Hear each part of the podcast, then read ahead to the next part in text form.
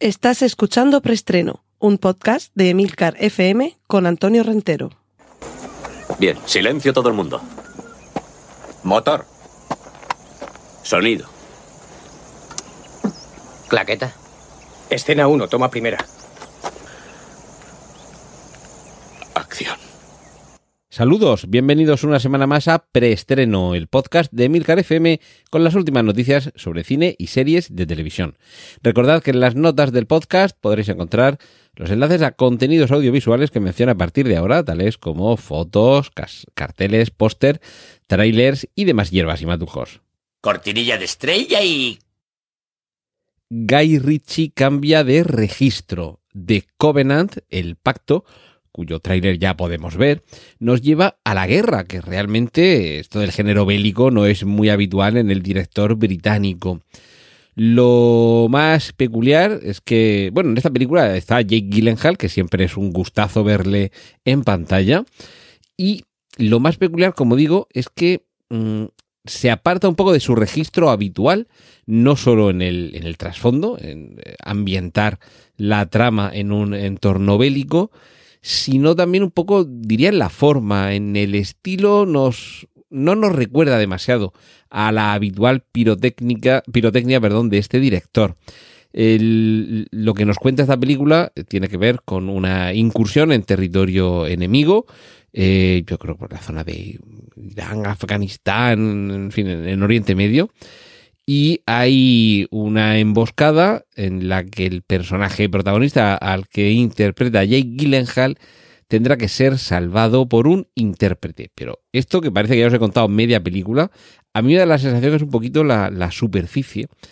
Y no voy a hablar de película de madurez de Guy Ritchie, pero es que un poquito parece eso, como si hubiera dicho, vea, por una vez vamos a alejarnos de las habituales tramas de mafias británicas que lo cierto es que también se le dan a este director, y vamos a apostar por una historia muy distinta, un drama en ese telón de fondo que, es eh, un conflicto bélico y sobre todo eh, haciendo que nos preocupemos por la suerte del protagonista, que en este caso casi parece que lo tiene más complicado que los de sus eh, habituales películas, aunque solo sea porque en este caso nos parece mucho más real.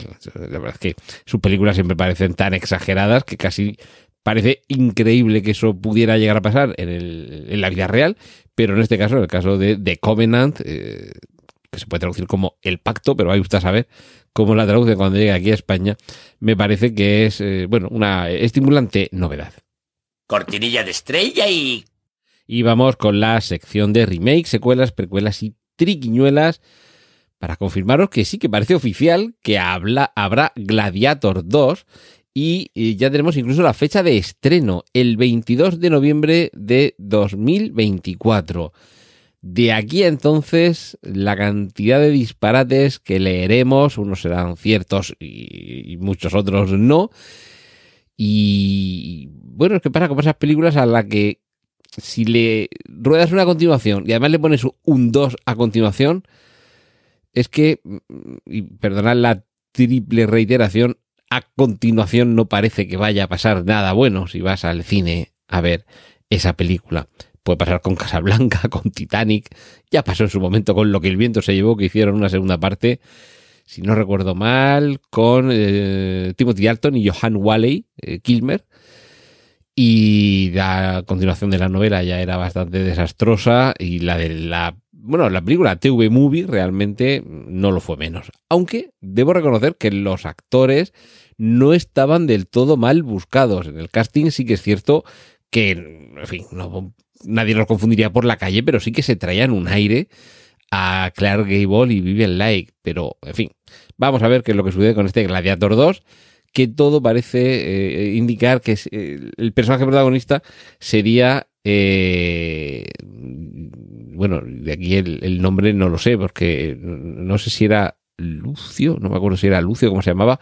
Bueno, el, hijo de, de, Cómodo mm, es el que se supone que sería aquí el, el protagonista. Bueno, os iremos contando y salvo que los, primeros críticos, los primeros eh, afortunados que puedan verla, ya empiezan a decir que esto es un desastre absoluto y mayúsculo, por lo menos el interés está para verlo, pero casi estoy por deciros que si fuera esa la noticia dentro de dos años, cuando en noviembre de 2024 se estrene la película, yo mm, hay veces que soy muy malo, pero casi os diría que me interesaría casi más la película si de verdad llega a ser tan mala como muchos auguran. Pero esto es eh, hablar por no callar, porque es que todavía no se saben realmente detalles enjundiosos sobre esta película.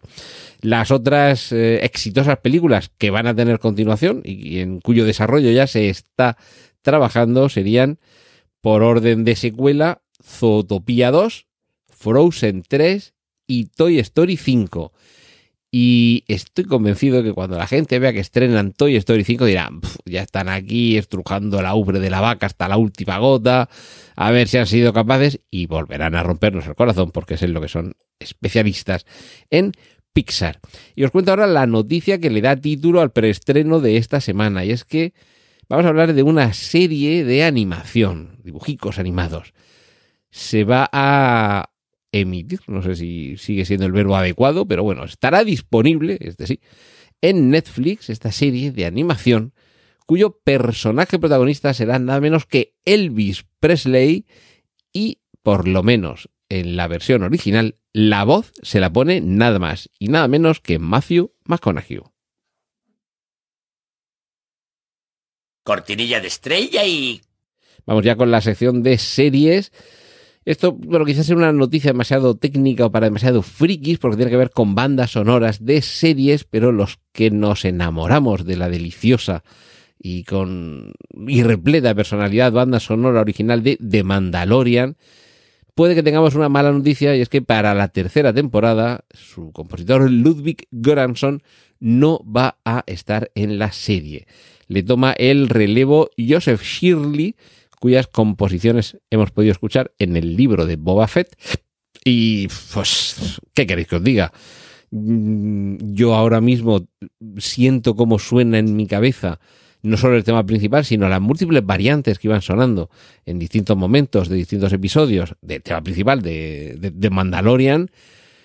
Y si mi vida dependiera de tararear la sintonía del libro de Boba Fett, estaba más muerto que mm, la momia de Tutankamón.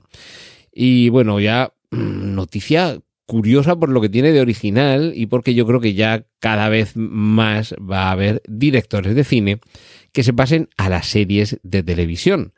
En este caso, para Amazon Prime Video, mm, pues nada más y nada menos que Michael Bay va a dirigir su primera serie y eh, gira en torno a un moderno cazador de recompensas eh, que además la trama está basada en una historia real que le contaron al propio Michael Bay, creo que en Costa Rica, y si no recuerdo mal lo que he leído sobre esto, es que se la contó el propio protagonista, un señor que vivía prácticamente todo el año ahí sin hacer nada en Costa Rica, y un par de meses al año se iba a cumplir un encargo profesional consistente en acercarse a México, a Colombia, sobre todo a México, y buscar allí algún estadounidense fugado de la justicia.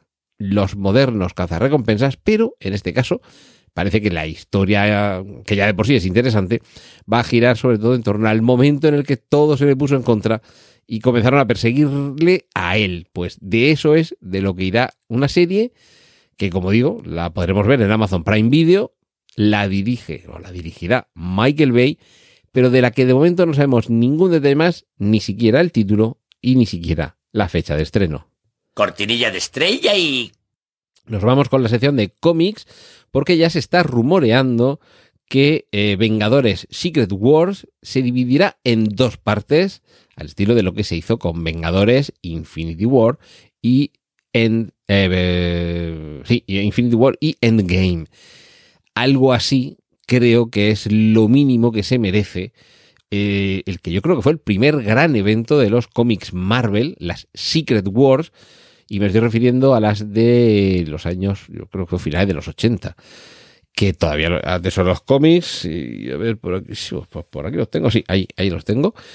Y bueno, una serie limitada de 12 números, la, original de los cómics eh, Marvel, en la que un personaje traducido aquí en España como el todopoderoso, eh, nombre original Beyonder, que bueno, mm, una traducción quizá no demasiado ajustada, pero bueno, básicamente era alguien con un poder absoluto e ilimitado, casi divino, casi con su voluntad, podía conseguir cualquier cosa, y lo que hace es que crea un planeta donde lleva una selección de superhéroes y supervillanos para que se enfrenten entre sí.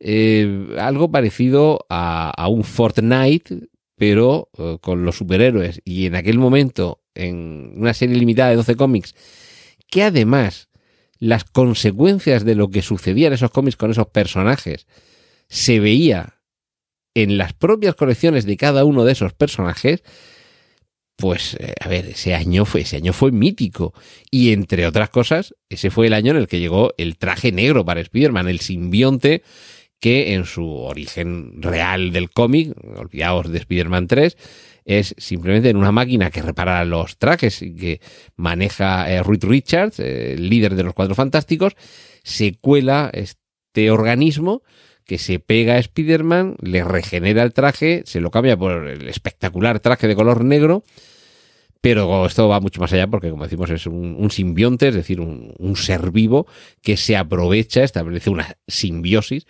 con el huésped. Y bueno, eso derivará, hemos llegado a Venom y compañía gracias a, a, a, lo que originalmente era simplemente un traje negro que además, y casi con solo pensarlo, se transformaba en cualquier otro traje que, Peter Parker quisiera llevar en aquel momento. O sea, se acabaron todos los problemas de necesito una cabina para cambiarme, eh, donde dejo envuelto en telaraña mi ropa para que luego desaparezca y tener que ir andando en calzoncillos a mi casa o, o llegar vestido de Spiderman y colarte por la por la ventana, por el lucernario eh, y que no me pillara la tía May. En fin, pues todo esto surgió allí en las Secret Wars. Ahora, evidentemente, han pasado como 40 años y todo esto hay que darle un, un, barniz nuevo, sobre todo por lo que ya llevamos visto en el universo cinematográfico Marvel.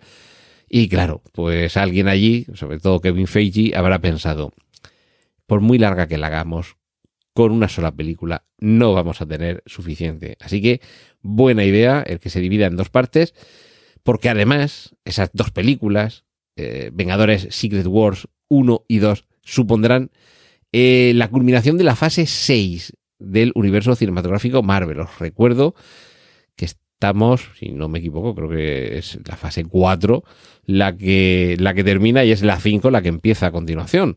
O sea que eh, sería un auténtico cierre de episodio hacia el que nos dirigimos.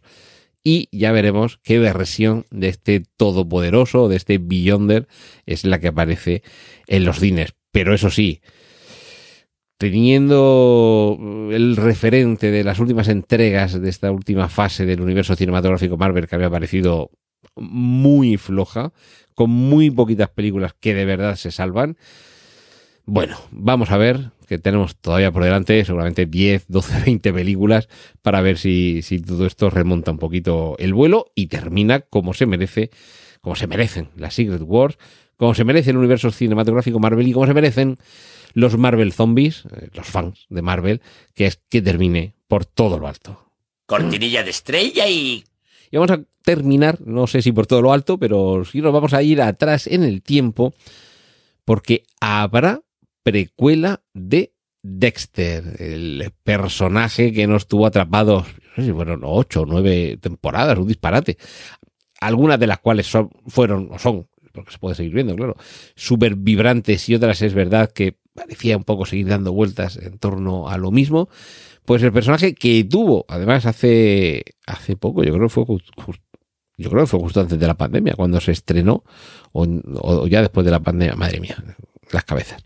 Bueno, pues que hubo una, una secuela, una serie de una única temporada, y que no parece que vaya a tener segunda temporada, Dexter New Blood. Y claro, aquí la diferencia es que muy probablemente eh, sobre ese origen del personaje, yo ya no sé si Michael C. Hall, el magnífico actor que ha interpretado a Dexter en estas 10 temporadas, eh, yo no sé si será ya el más indicado, lo digo por edad, porque claro, es que ha pasado ya mucho tiempo desde que se estrenó la primera temporada de, de Dexter, y aunque se conserva muy bien, creo que fue 2005 o 2006 fue cuando se estrenó. Eh, bueno, que han pasado unos cuantos añitos y ya digo, aunque se conserva muy bien, yo no sé si está para interpretar a alguien más joven de lo que era el personaje cuando comenzó la serie. Así que mmm, esta es un poco la, la, duda.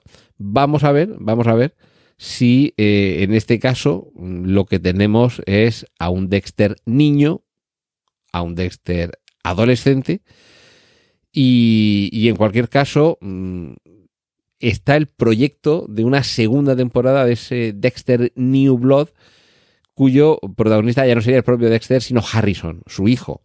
Pero ese proyecto continúa ahí en el aire. Y bueno, un poco el banderín de enganche sería que también hay un pasajero oscuro en Harrison, el, el hijo de Dexter. Eh, bueno, lo veremos, pero en cualquier caso yo creo que vamos a estar encantados de ver esa precuela. Si de alguna forma la pudieran hacer con el propio Michael C. Hall sería fantástico.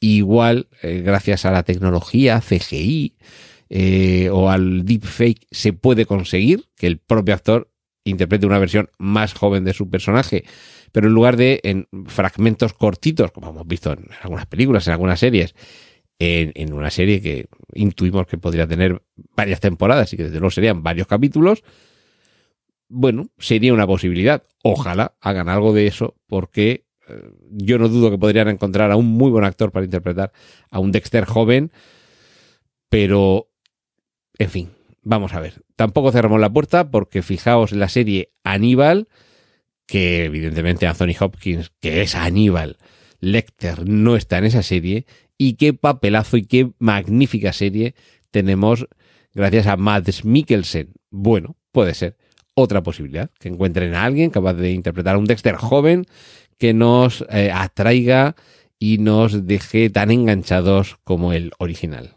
Cortinilla de estrella y... Pues hasta que hemos llegado esta semana en preestreno. Os agradezco que sigáis ahí al otro lado cada semana y volvemos en siete días aquí en Emilcar FM en preestreno. Un saludo de Antonio Rentero. ¡Y corten! Gracias por escuchar preestreno. Puedes contactar con nosotros en emilcar.fm barra preestreno donde encontrarás nuestros anteriores episodios. Genial, la positiva.